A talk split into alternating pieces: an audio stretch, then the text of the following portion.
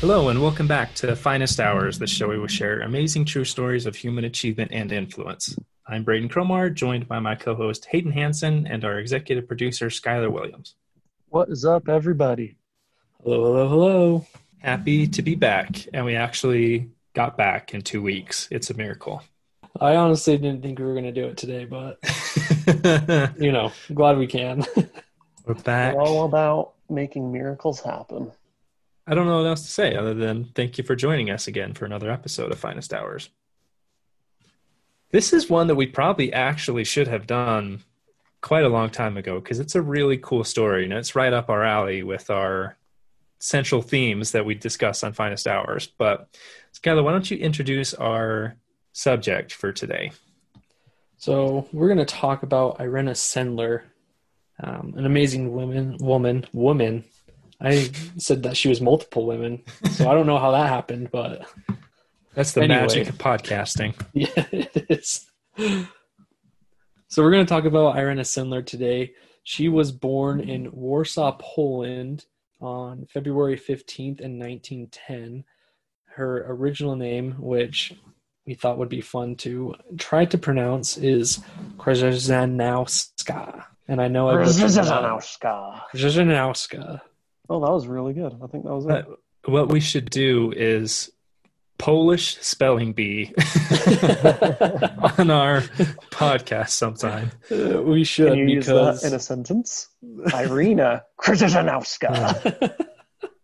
oh, I think. Yeah, that sounded legit. And I just got to say, as far as city names go, Warsaw is a really solid city name.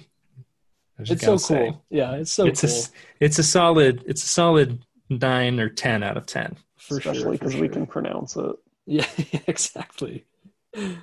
So she was born in Warsaw. She ended up being baptized on February 2nd of 1917 in Otwock, which is a town 15 miles southeast of Warsaw.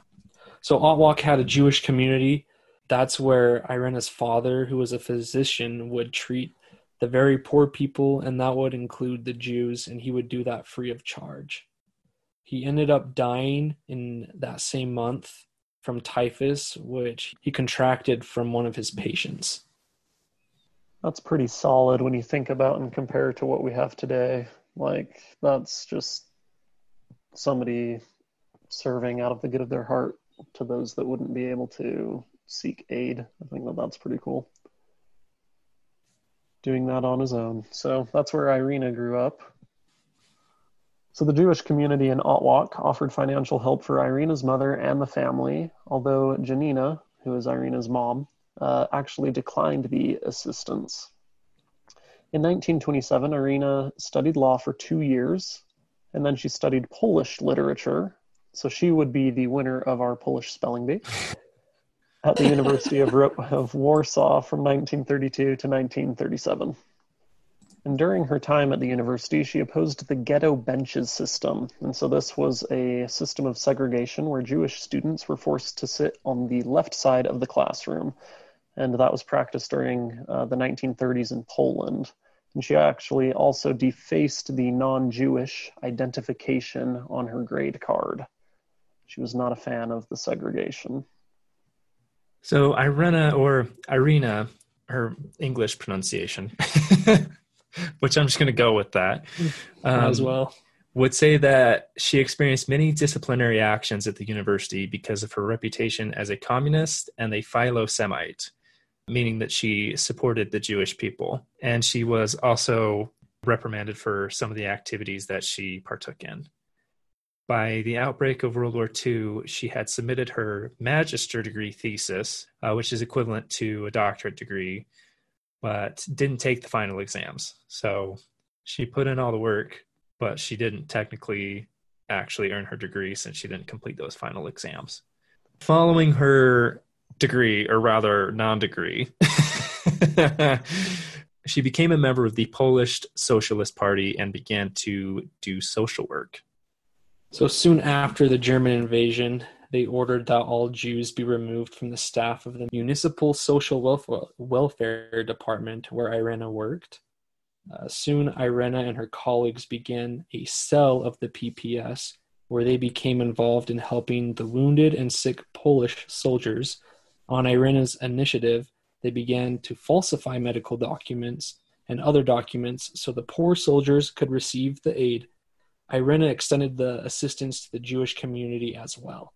So in November 1940, about a year after the Nazis occupied Poland, they created the Warsaw Ghetto, and as an employee of the Social Welfare Department, Irena gained access to special permits, allowing her to enter the ghetto to check for signs of typhus, which the Nazis feared would sweep through the ghetto. During the time, she would sneak in clothing, food, and other necessities in the ghetto. Motivation for Irena to continue her operation to the Jewish community was due to the fact that many of her colleagues ended up on the Jewish side of the wall. And Irena, with the aid of others, eventually came up with a plan and would help those that would escape and even smuggle out babies and small children using various means. And one of these various means was to uh, take some children in an ambulance. And if the Nazis were checking the ambulance or if the kids were whimpering, she would have a dog with her. And when she would touch the dog's paw, she had trained it that if she were to hit the paw, then the dog is uh, supposed to begin barking. And so when the dog starts barking in the ambulance, it would set off a chain reaction, and a whole bunch of other dogs would begin barking as well and cause quite a ruckus. Uh, made it so that the Nazis couldn't hear the children in the ambulance and would also distract them so that they would allow her to pass. You think they would say there's a ruckus among us? There's a ruckus among us. Um, so this plan became an urgent priority during the summer of 1942 because the Great Action was passed, and the Great Action is where they started to deport and murder all the Jews in the Warsaw Ghetto. Irena and all of her colleagues knew it was go time because there were lives on the line and people were dying every day. The operation was done with great risk um, because in October of 1941, in German occupied Poland, it became illegal and punishable by death to aid a Jew. And not only were you punished to death, your entire family and household was killed. Big consequences for helping a group of people that were being targeted for for no reason or for reasons that Hitler, you know, we could get into that, but that's not part of this episode. yeah, you know, you know the history, right? Our listeners know the history. 25% of the Jewish children she helped ended up staying with Polish families, while 75% were sent to charity facilities for children or other orphanages. She joined the Polish Socialists, where she worked under the pseudonym Clara, here she issued fake documents, found places to stay, and guided activists on clandestine meetings. On October 18, 1943, she was arrested by the Gestapo as they ransacked her house. Um, she tossed a list of children to her friend, who hid the list in her loose clothing, fearing if found that the children would be compromised. Luckily, the Gestapo didn't find this list. They took her to their headquarters where they beat her brutally, and she refused to betray any comrades or children that were rescued. They placed her in Pawiak prison where she was beaten more and interrogated, and she was taken to another location to be executed by firing squad. But what happened, Hayden? The German guards that were escorting her fell for a bribe, and she ended up being released on the way to the execution. That's the Polish resistance in the in the background helping to rescue Irena from execution. How much bribe money would you need, Braden, in order to give up somebody that you were escorting to an execution? there's no there's no right answer for that, right? Because I don't want to sound cheap, you know. well, you know, I also don't want to sound evil either. The first concern, don't want to sound cheap. Second concern, don't want to sound evil. It'd have to be a, a, a hefty sum because you might be executed yourself. exactly. So, I mean- exactly. That is fair. Evil- The first number that came to my mind was about 30 bucks, but my life is probably worth So- a bit more than that. So if Hayden is a guardsman and you're being about to be executed, you know how much he needs for your you life. could probably negotiate down to 20 if you only had 20 on you, to be honest. So, Oh, if it's if it's Hayden, I mean, I'll be pretty cheap. I won't let Hayden go to his death. oh, she's horrible. But no, Skylar Skylar has the right answer, right? If you're like, it yeah, would- if your life is at risk, then it would have Yeah. to be a pretty hefty sum. But it does right interest answer. me. I would love to know how much, you know, these bribes were for situations like that. It makes me curious. Now, during the uh, Warsaw Uprising, Irena, Irena worked as a nurse in the field hospital where a number of Jews were hidden among other patients. She was wounded by a German deserter that she encountered while searching for food. Irena and her co-workers gathered all the records of names and locations of hidden Jewish children and gave them to the Central Committee of Polish Jews. Most of these children were taken outside of Poland. So after all of this, Irena went on and received six decorations. Among these decorations included two Gold Cross of Merit and the Knight's Cross of the Order of Polonia Restituta. Now, don't ask me what those mean. Actually, you can because I do have them up.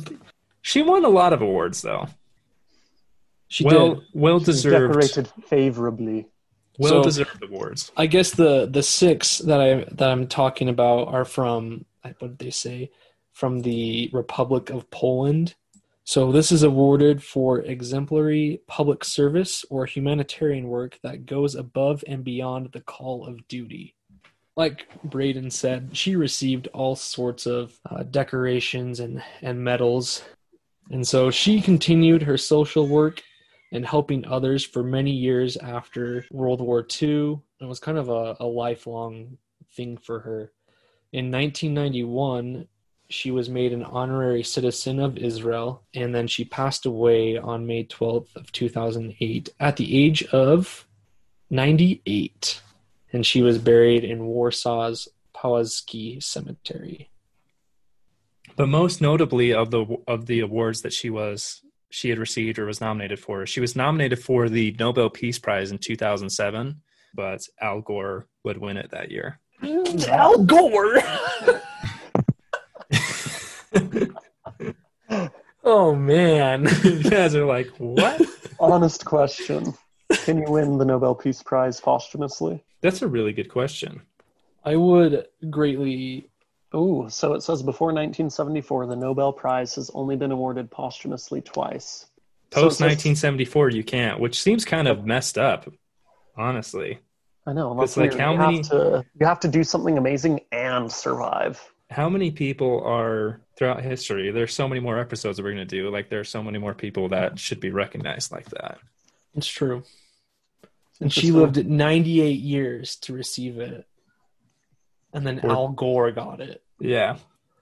Al Well, Gore. Oh, that's kind of messed up. I know it kind of is. What did Al Gore do? Global warming stuff. Is that really what it was for, though? Yeah. I Yeah. know that's what he's most known for. Yeah, Al Gore. The Americans! USA. For real, though, like, that, that does seem a little messed up when you take a. I mean, it's a matter of perspective, but interesting nonetheless. So, if you would like to learn more about Irina Sendler's life, um, there's a biography titled "Mother of the Children of the Holocaust." Good book. I, I I assume so. I didn't read it, so I apologize. but So, some some of our facts were taken from this book.